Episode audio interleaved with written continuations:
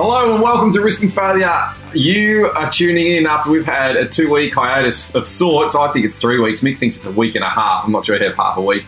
But the truth is, we've had a couple of weeks of not being able to get things lined up, either not being in the same place or having a recording that just went to crap and it was at mine, we couldn't fix it. So we are back. We're sorry for the delay. I'm Mark Dobson. I'm here with my very good friend. Well, actually, not here. He's on the other side of the world. Mick, my friend, how are you? Good, mate. How are you doing? Well, pretty good. I- I've missed you, although I did talk to you, but I- I've missed our listeners. We didn't get to hang out with them, so a little bit frustrating for everybody. A little bit frustrating for us. I feel like it's the first time we dropped the ball in six months of doing this. Yeah, it was, and it's frustrating to.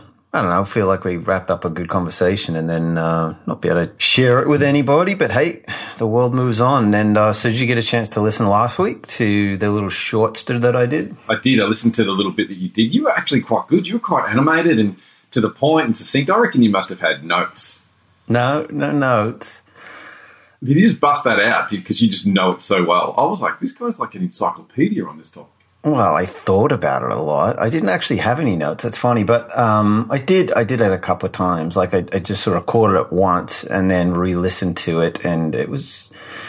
It kept at the same length, interestingly. But anyway, I yeah, I, I think I did it one, two or three times, and just kind of tweaked a couple of things, and then just did it. So Well, all you kids at home, you should try that. Try making, like, I think it was a seven minute piece, uh, roughly yours, Mick, and I did a 20 minute one the other day. You should just try recording something that is interesting for seven, between seven and 20 minutes. It's bloody hard.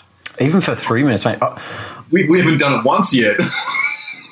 we, we fail on these 50 minute ones all the time, Mick. our goal is usually eight to nine minutes, and so far, we're, our best ever is like forty-two. it is a challenging thing to do, and um, yeah, I was a little bit intimidated by doing it. It's not so difficult to record it, obviously, but it's just the the, the uploading part that's a little bit more intimidating because, like, oh, geez, what are people going to think? Is this you know, feels un, unlike me? But I don't know. It, it uh, I think is a, a really beneficial thing to do to do something like that. And just to let you know, the way I did it, I just jumped on my iPhone and I put record, and I used my earphones for my my hands free, and just recorded straight into it and put it into Dropbox and put it onto the podcast. So it's a pretty easy thing to do. Good way to catch your thoughts when you're driving. That's incredible that it was so simple. And last week when we recorded, the audio was so bad. I probably had $500, well, actually, maybe $800 worth of equipment. Plus, you're four sound engineers, so So this week the topic is why am I making progress? And I can apply to any aspect of life. But I guess it came about because in the conversation that we had that didn't go to air, like I turned 41 a couple of weeks ago, and for, turning 41 is crap. 40 is fine because they tell you there's a crisis, but there's not a crisis, there's a party. And so you're like, oh, that wasn't so bad. And then you get to 41 and there's no party. And you start, you can see 50. Now, for all you people that are older than 41, you're going, oh, 41's young. Well, that's fine, but I haven't had that experience yet. But it was really challenging. And all the people that are younger going, yeah, 41's old. I'm like, well, that hurt. But it's something we're not in control of. But as a result, though, it was a very big reflective period for me the last three weeks. Like all birthdays are, but some are just a bit more confronting. And I really had a long, long look at so many aspects of my life, and I'm probably not finished looking at them. And I had to get to a point where I, where I asked myself, I guess, at some what point, Mark, do you do not deny the evidence that in this area of your life you're not getting a different result? It's not a, oh, it'll play out soon, or this just hasn't happened, or I'm working on that. At what point do you go, no?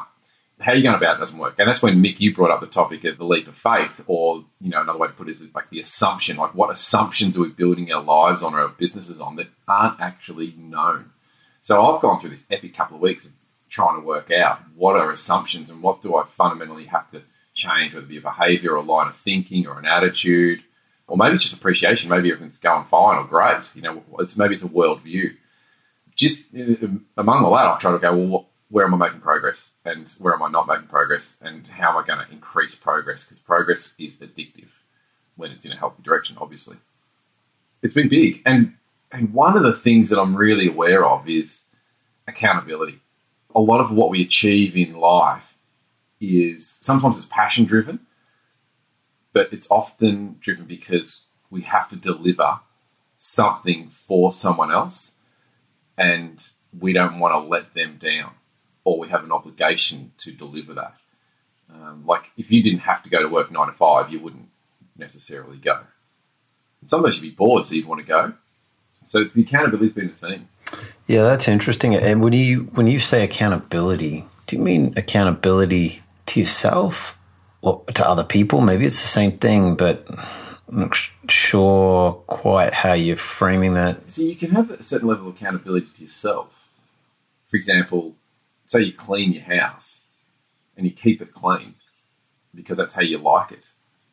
So you've got a kind of like a standard that you'd set. But the truth is, if you've got guests coming over, you usually do more. Or also the, the sustainability of that accountability. There's two big words. The sustainability of that self accountability is, I think it lacks some potency. I think that, you know, like with when you got homework due, you could be accountable. I'm going to deliver all my assignments during the year, but sooner or later there has to be a deadline for that stuff. Otherwise, it doesn't get done. You know, if your school teacher said you can hand up that assignment anytime you want, Nick, in your life, you just you'd never do it. I think, yeah, you're right. It's that oh, you talked about it in a previous episode when we were talking about productivity and that principle. I can't remember who it's named after. Of you know, a task will be take exactly you know long as the time that's allotted to it.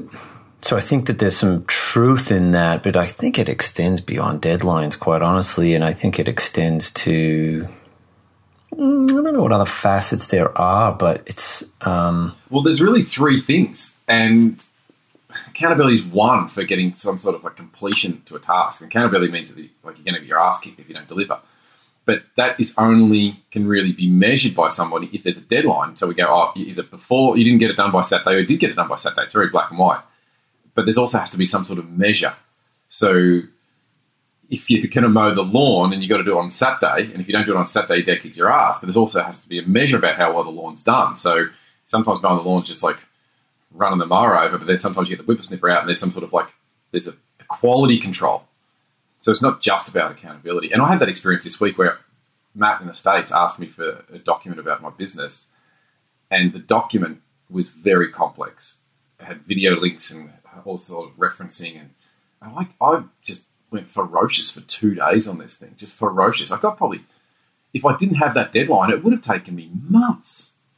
But I just went berserk and the reason was I just would not have let Matt down. When he asked for it, I said, You'll have it Monday. There was no way I would not have lost face.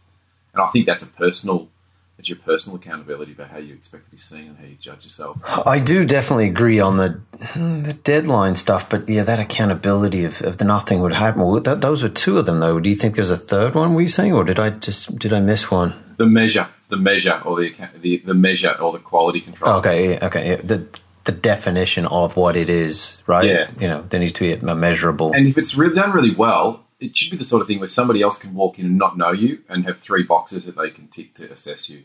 Was it done on the deadline? Tick.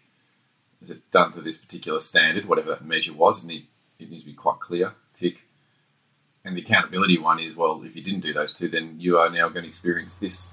Hmm. Yeah, I've I've had similar experiences over the last few weeks myself. Actually, because I don't have a lot of employees. I'm at that critical juncture where I've got field employees, people that do stuff out on job sites, but no one really in the office. And um, part of that is because when you bring somebody in at the office, it's overhead, meaning unless that person is billing somebody for their time, you've got to cover the cost of them. So you know, as a business owner, you're trying to do that as little as possible sometimes. And I've been fine and good with that. But I recently, well, you know, I got an intern that started with us, and uh, I, I found the same thing. There was sort of like Friday of last week, I got the notice that intern starting Monday. We had a f- quick phone call Monday, and um, I realized that already on Monday she was like, "What do you What do you want me to do?" And she was working remotely. So this this was actually through a, a uh, I wouldn't say a grant, but sort of a, a thing through the our state, an innovation type thing. So it's R and D type stuff. So it's a prisoner reform program. anyway, and I'm the yeah, one being reformed, but we, yeah, I did the same thing. Like Monday night, I blasted out tons of content, and I was saying to her, "Look, I'm just going to give you some just quick, easy stuff to you know just jump into. It might be kind of a lot of Google stuff, but jump around on the internet, just you know, just might feel like a waste of time, but just jump in, and then we'll have a frame of reference." And she was like, "Oh my goodness, you gave me like a week's worth of stuff," and I was like, "Oh, really? That's good." But I've realized this more because you know I'm looking to hire other people as well, and was suddenly realizing that not having that sometimes yeah, you do get a little bit relaxed in your own work because there's nobody that is walking in saying either what do I do next or you know you, you've you've got to keep the wheels turning fast enough to keep them going as well. I think there's some opportunity in that that sometimes as a solopreneur and I don't quite consider myself a solopreneur but I'm pretty close to it. You know, you don't get the benefit of. I've definitely been having that problem definitely been having that challenge. Like, because as much as I've got freedom, there are some, and I do deliver because, you know, as a writer, you just, that's all I'm writing or producing, but you, you, have got these times when you do just, you just get obsessed and you just unleash.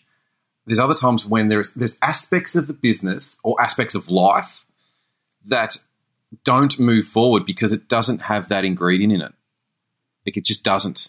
And you know, I, I, can look at some areas where, especially for you know, opportunity for you know extra income, say, or oh well, look, look, a classic one would be if you know, especially if you're younger and you're going, you don't ask anybody on a date until there's a party where you're meant to bring someone. You, you know, so you can not make progress like that. And I know a lot of women, particularly in my age bracket, that you know their body clock's ticking, and so they feel this deadline. Now, that's not always a great deadline because it also can restrict you. Like it's like when someone goes to the Olympics and they've got to swim at a certain a certain day, and they go, "This is my one chance," and that and that that pressure of accountability and a looming deadline of you know to deliver can actually restrict and can actually bring fear. But I, find as a sole entrepreneur, you, for want of a better term, sole operator, there are some things which are more difficult to put deadlines and measures around.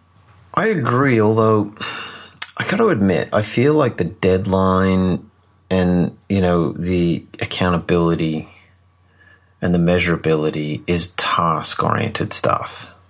I don't feel like that applies to life, meaning business or relationships or sport. But what I feel like you were just talking about earlier was risk. And I think there's something far more significant that maybe is correlated with what are you doing? I'm not saying you, but maybe you. I don't know. What are you doing that scares you? Or maybe maybe the better word is excites you. I don't, I don't know. But do you know what I mean? Like when that stuff doesn't exist, I feel like that's when I don't feel like I'm making enough progress because I don't feel like I've got enough on the line. I, am not like. I'm, but see, when you haven't got enough on the line, it, I'm proposing I'm not saying it's limited to this because when I'm doing work, there's always these subtleties. But when you go, you haven't got enough on the line. That's either accountability that there's a consequence for you not delivering. Yeah, it's, it's some level of accountability. You know, something could go right or wrong. I agree. Which really, uh, we're probably talking about the same thing because that would. It's interesting when you said risk because I wouldn't, I didn't language it like that or hear it like that. But there's there's merit in that because someone said to me the other day, they said, "Well, how much risk have you got in your life?" And although some people would look at lives like you and I have, where we're independent and go, there's a lot of risk there. But I look at them having a full time job and I'm like, there's way more risk there because you can lose all of your income if you don't have that job. So it's a perceived risk. One of the things I said in response, I was like, yeah, one of the things I'd like to do is put myself in a position where I could risk my happiness, where, you know, like it's, it could go either way. I could be really sad on this, but I could actually be really happy as a response if I nail it which sounds a little bit extreme, but it's just about that excitement aspect. I don't know. There's something about the risk in when we have more risk. It just that emotion or something that supercharged. Uh, I think it comes down to that feeling of you know when you're getting chased by a dog or whatever. You just kind of step into a different gear and that I don't know what that is. I'm sure that there's a psychological whatever term for it and a chemical and all of those things, but I think that only comes when you have one of those sort of not moments, but when you step into a path of like, oh, I don't know if I could do that. Does it engage you? It, it, it just engages you at such a unique level, and the adrenaline kicks in. And but a lot, of, I've got a lot of friends actually that have that have got some level of fatigue, and it turns out that it's like it's like an adrenal fatigue. It's actually that they've been having so many of those excitements, so many of those deadlines, so many of those big projects that the adrenaline kicks in to get you going. But then it's not necessarily healthy to always be like that. Yeah, so, so this is trick. And that's where I like what you said before about, you know, I'm not sure if life works like that. I agree. It's like we can have this conscious decision about our business or our health or even relationships. But then there's also life is just sort of organically delivering all these.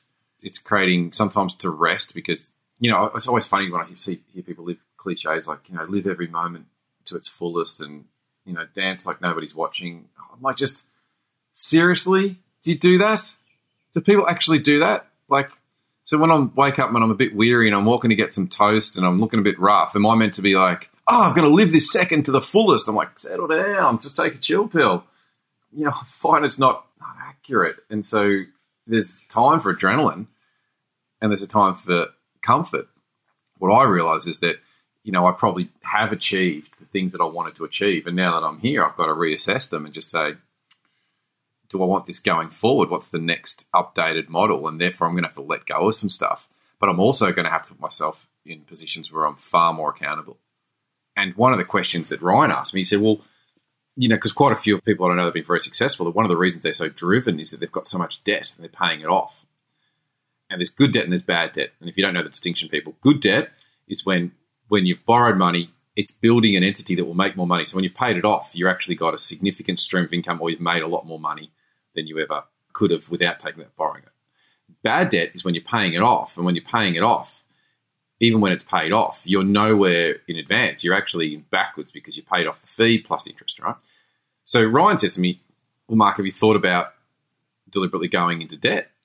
And I'm like, I don't like debt. I want to do it because I don't enjoy that the adrenaline of the accountability sometimes if it's unless I know I can do it. And and he said, Well, is there anything that you would take out a loan for?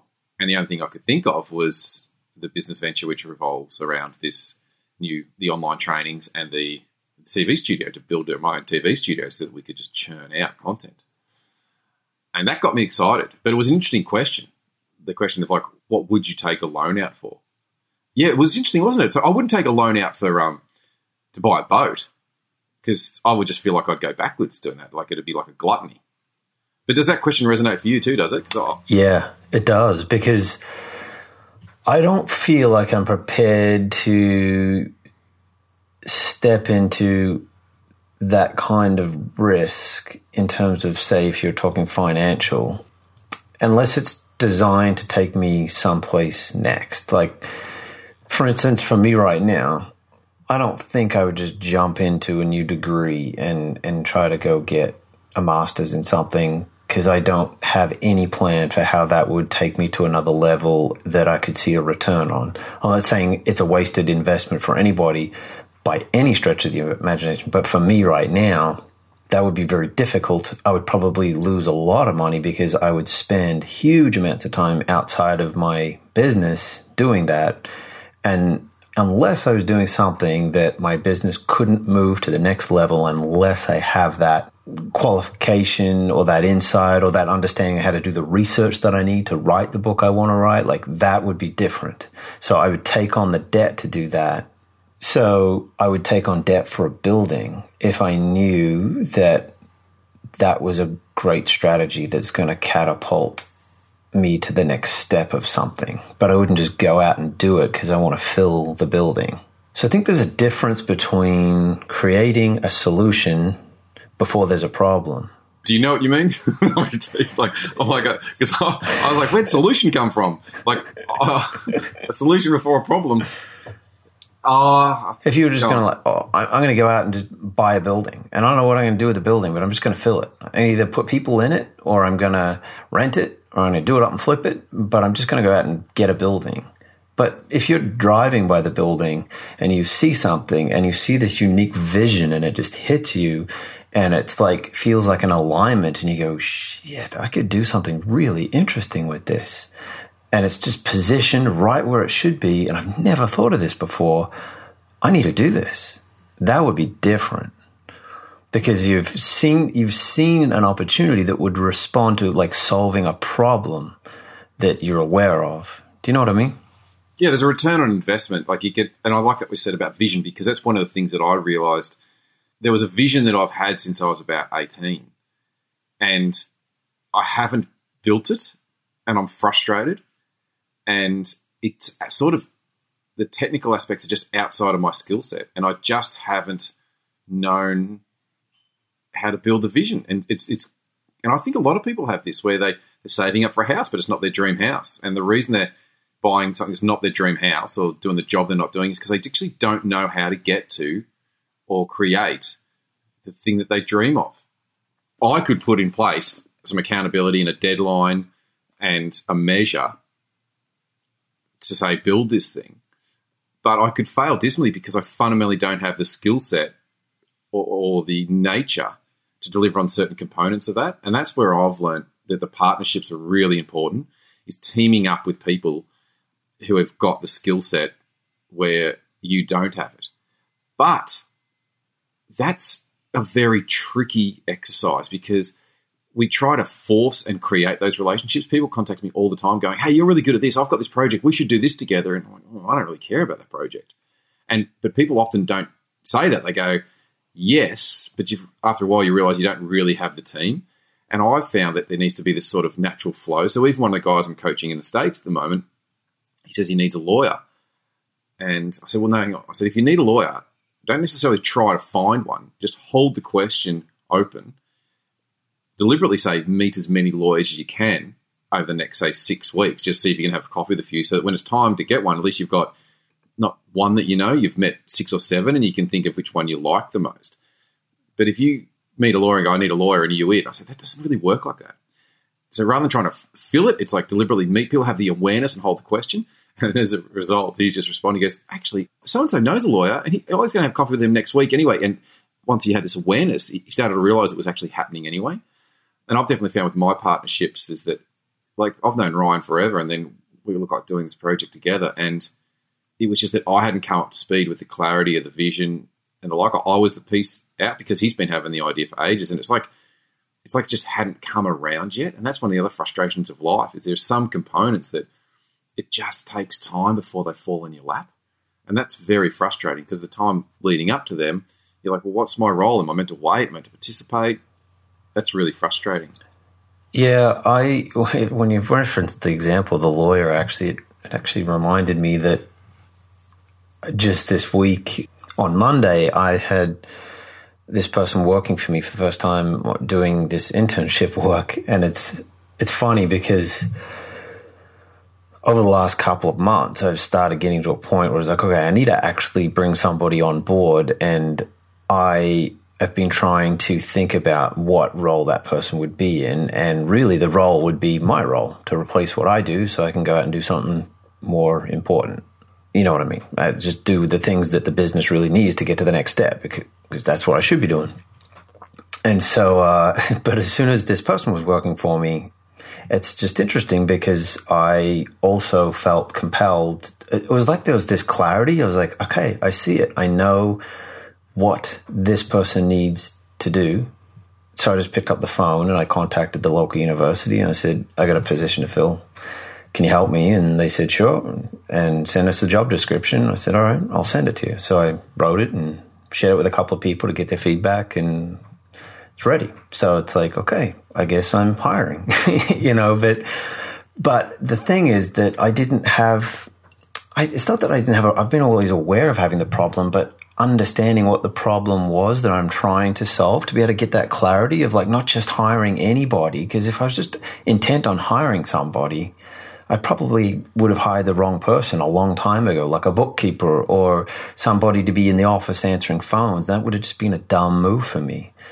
Until I finally see, like, what am I doing that I don't need to be doing, but somebody else who's skilled could do this and do it well and do it better than me so that I could go out and do what I should be doing. And, but I didn't have that experience until just this week, really, of like finally like tipping that point of going, okay, I like I can see what this the problem and the mm. solution is. That's what I always tell people who are in a business and they're just a small business and they're going to pay $7,000 or $15,000 for a course. I'm like, whoa, it's too much. Because although this person might have the blueprint and the game plan and the 12 things you need to know, you can't really comprehend those until you've come to the a natural understanding of each one. It's a journey. You can't you can't really speed that stuff up. You can't speed up experience. So someone could have come to you and go, "You need this person to do A, B, and C," but your brain three years ago just wasn't at that space. Like there's just a natural flow that, because I agree. Like you, I've hired people thinking they need to do A, B, and C, and realised that it was just a mistake. Yeah, that's why this progress thing is so tricky because it's this constant, and look, it's this constant assessment of, am I living it right? Am I, are my behaviours going to get me the outcome? And when is it just this leap of faith that says, oh, I'm sure this will work out, but when do we have data that says it? And then what I'm finding is the more I can communicate how I'm going about it to educated people and listen and watch their response and really pay attention to that is when I find out if I'm I need to maybe change my behaviour. Because it's so easy to tell somebody, "Oh, I'm going to get some some I'm going to get this person this for a birthday present," and people are like, "Oh, really? Do they? Do you think they'll like that?" They're like, "Yeah, yeah, of course they will." And and you you're selling your idea, but not listening.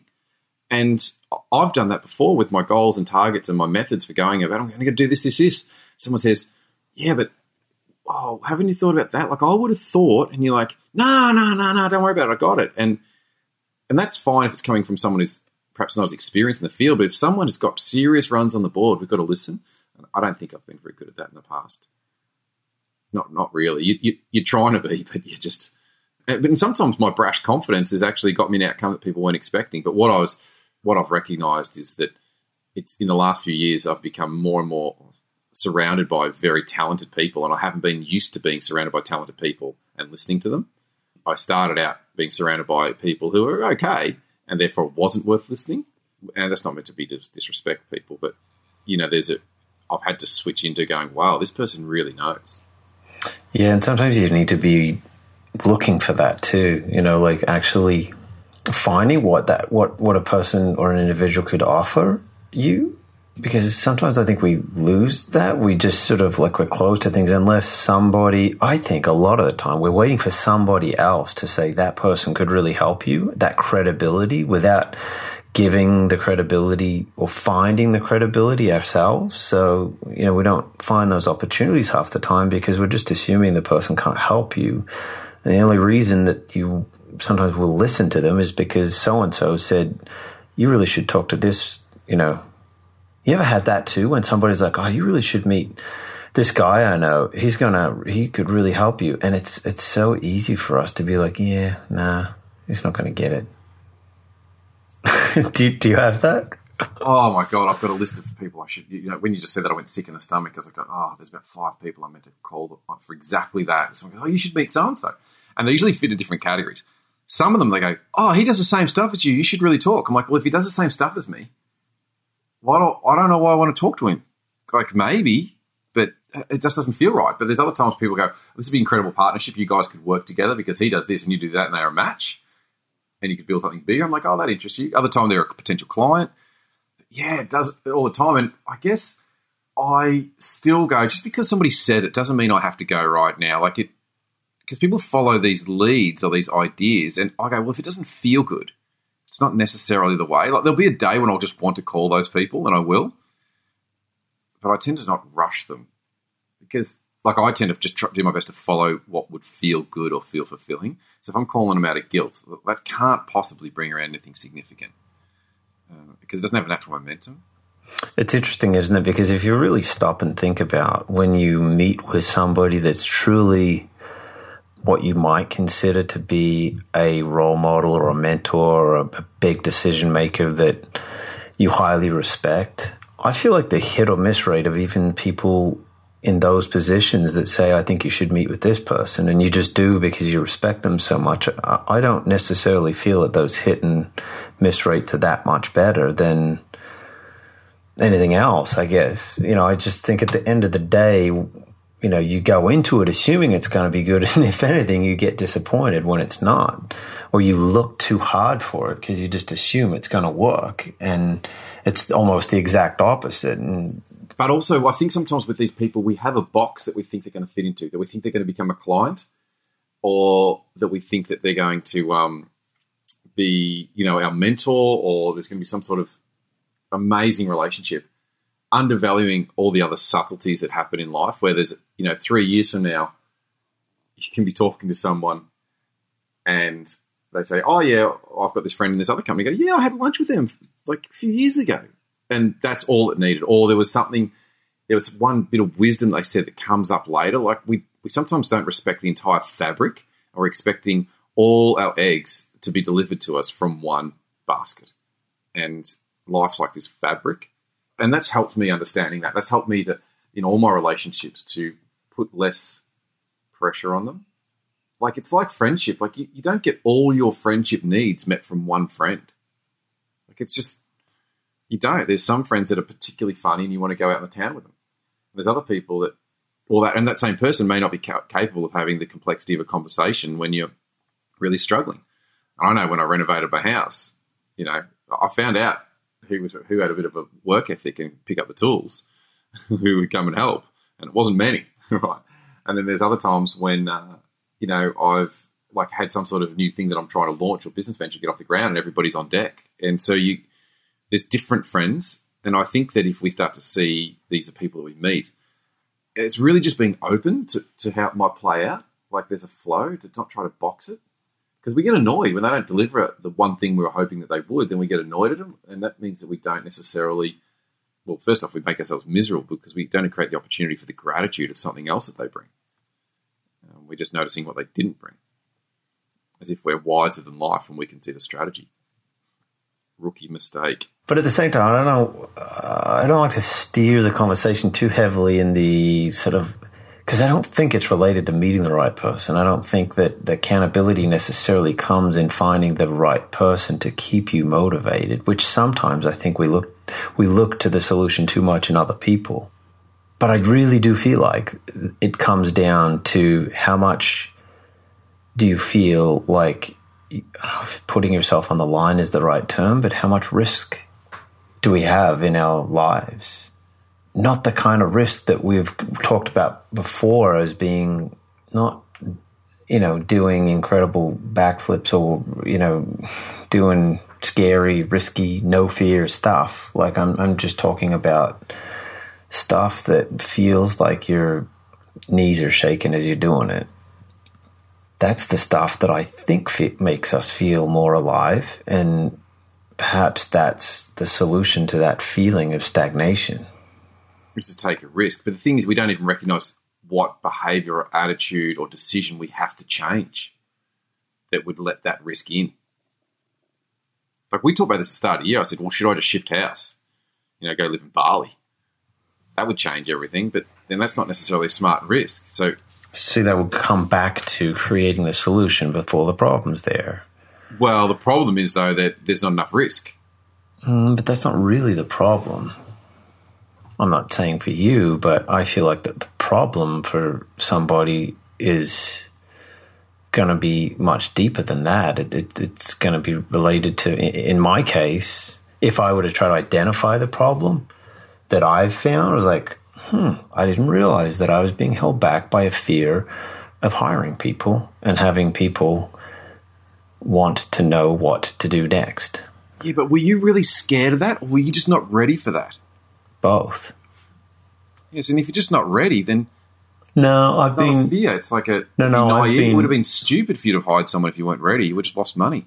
But I'm more than ready to manage somebody. I've managed over hundred people before, but I so I'm not afraid of that. I'm I'm more I think it's the intimidation of going to the next level. So perhaps the question is what what uh, do you want to change your lifestyle?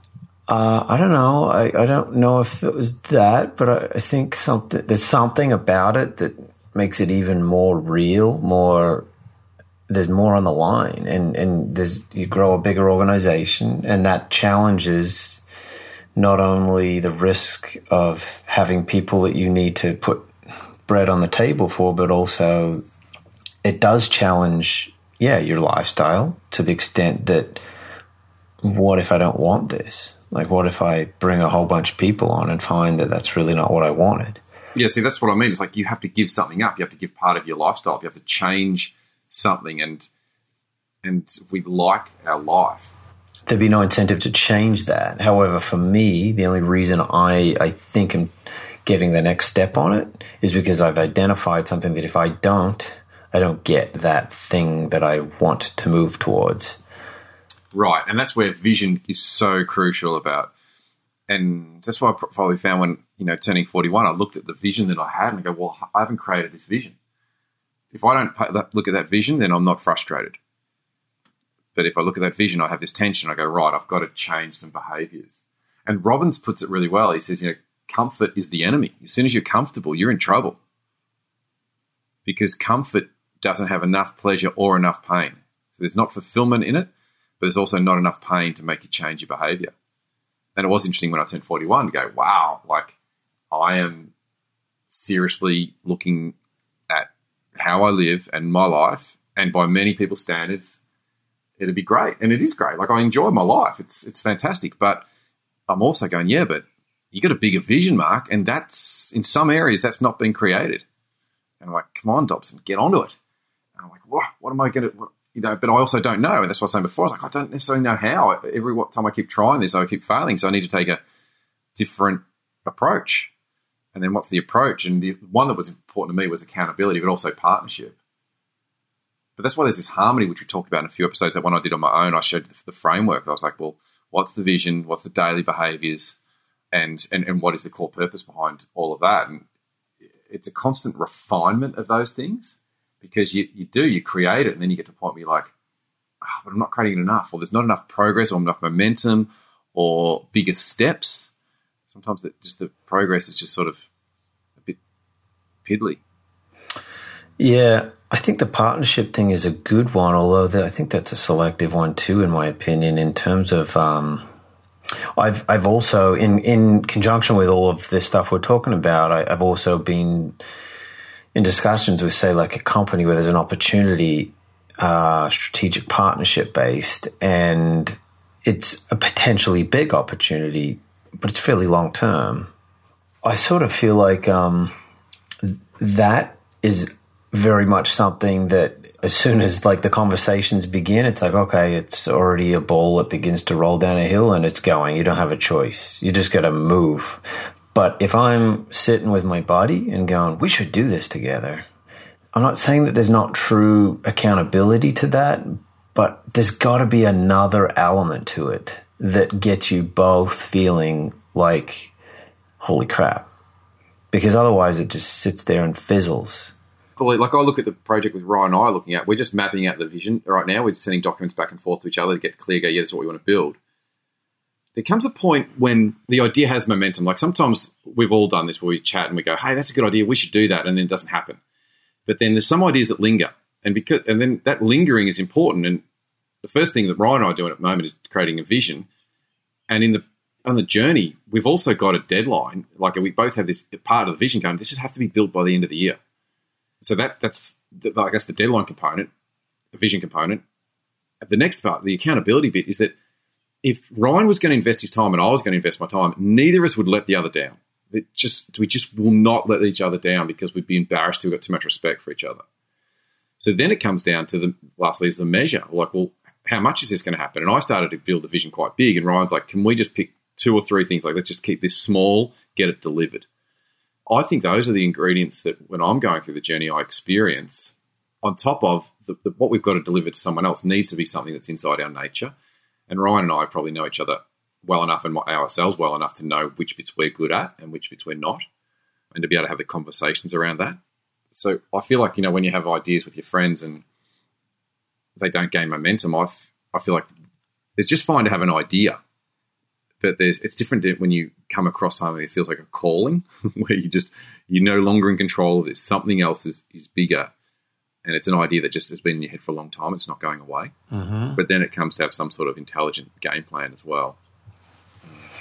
Well, look, if you look at this project, when you and I started talking, we put down six, seven, maybe eight episodes before we even got to a point where we were going to launch one.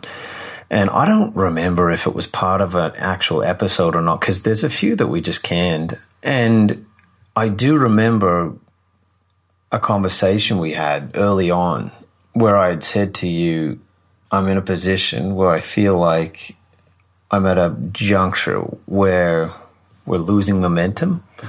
And if we don't make a significant step forward, it's going to start to fizzle backwards. And for us, that was like, we need to just get this thing live. And that was, and you were like, well, I'll tell you, you know, what I, and, and I had identified at the time that like the website was the problem. And I was trying to get the website figured out and I just couldn't get over the line with it. And that was demotivating and this is the stuff that happens. You see this so much, and it's just that demotivating task just gets the better of the whole project, and then it begins to lose momentum, and then you get to the point where it's both. It's two friends can just say, uh, you know it, let, us just re, let's just give it some time or revisit this in a month. And then two months and four months and it just it's cool. You just move on right? But it's it's very hard to do that with somebody that is not a friend. It's just it's an opportunity. And if you're not responding to the opportunity yeah true. they're literally true. knocking on the door going hey what the hell? But we didn't we didn't revisit in two or three months. What we did is that you said you know the web page wasn't going forward and i was like stuff the web page just just put any kind of crap up and just make it happen. And then, so there for a while, we had the ugliest web page in the world.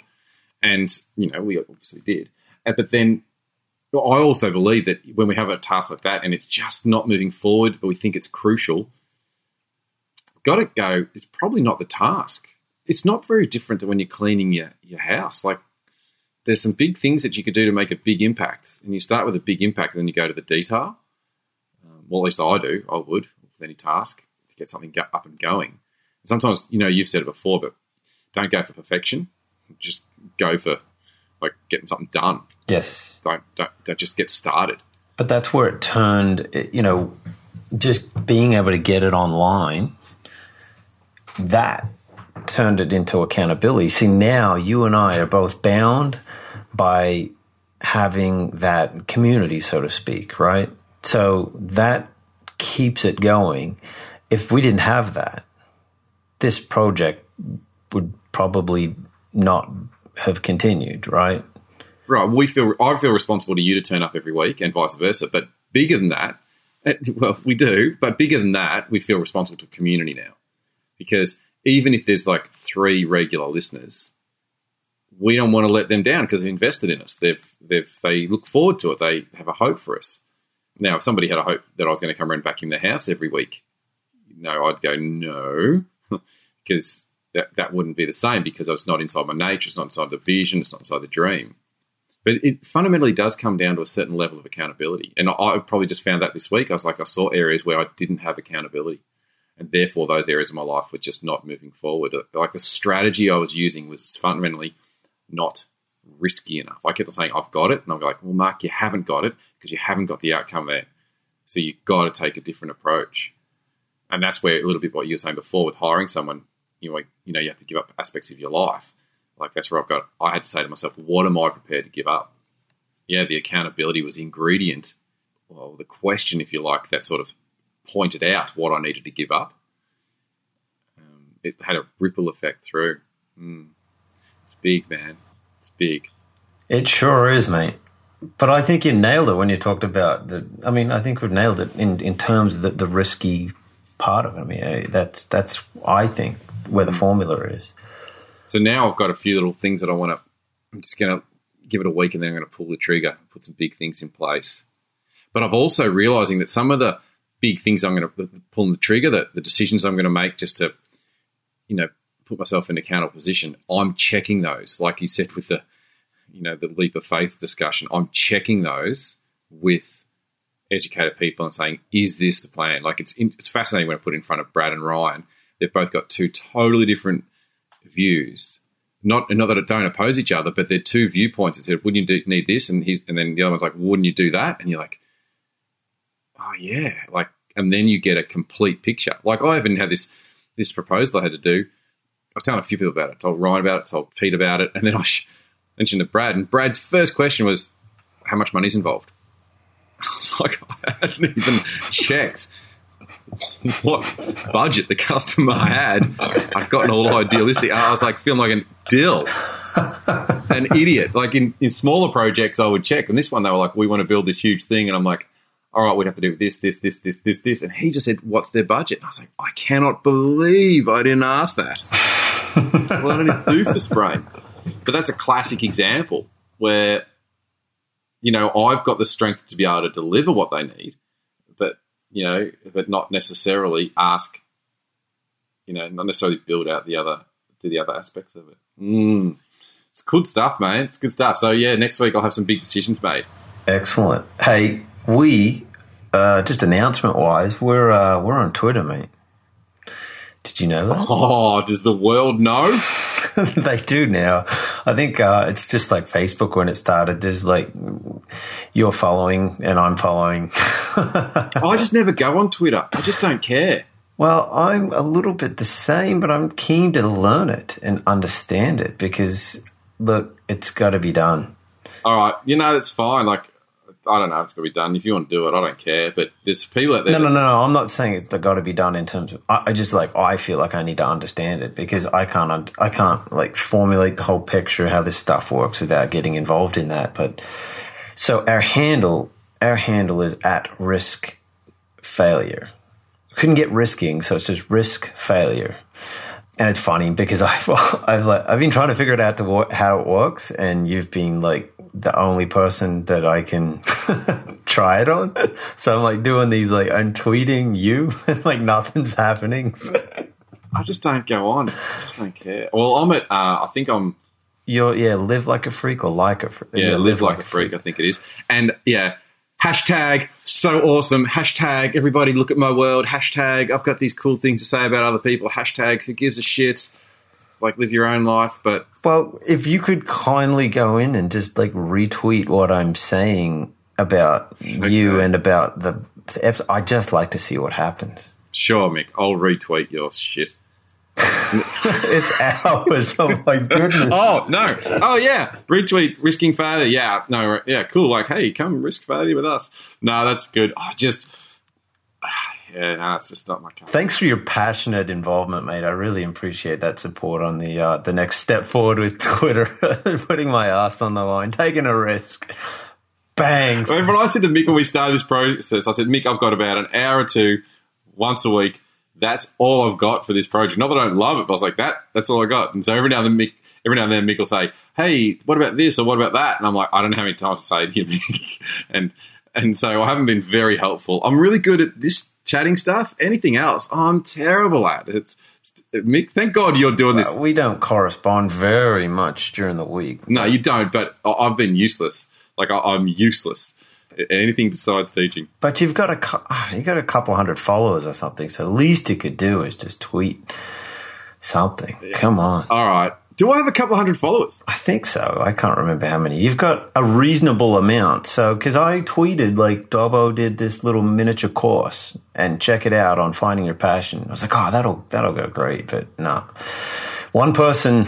That's it. That's you. See, this is what this is what's been happening. I've been presenting for 22 years. Like, I walk down the street and people recognize me. I was at dinner last night, and the manager, you know, swipes his card and he knows me because he's been one of my courses and gives me a you know significant discount. And like, it happens everywhere. But I have not structured any way for all those people to be able to find me. Like, I'm even my webpage, people try to email me from it, it doesn't work. I've not put, and this is this is what I'm going through at 41. Going, Mark, get your shit sorted out so that you can. Here we are. And you're shooting me down. I know, and then I'm going, what do you mean?